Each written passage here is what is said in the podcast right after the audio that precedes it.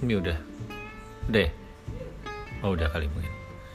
Ya em, jadi sekarang dalam perjalanan menuju mencari sebuah platform yang bisa broadcast audio secara online. Bukan cuma audio sih cuman ada videonya kalau bisa ya. Cuman lagi nyari-nyari dan nggak tahu ketemunya ini juga referensi dari tadi nanya sempet sama teman ada Desta juga bilang katanya anchor lumayan oke. Cuman pas gue coba cari tahu kayaknya anchor ini buat podcast bukan buat em, siaran apa namanya siaran bareng gitu.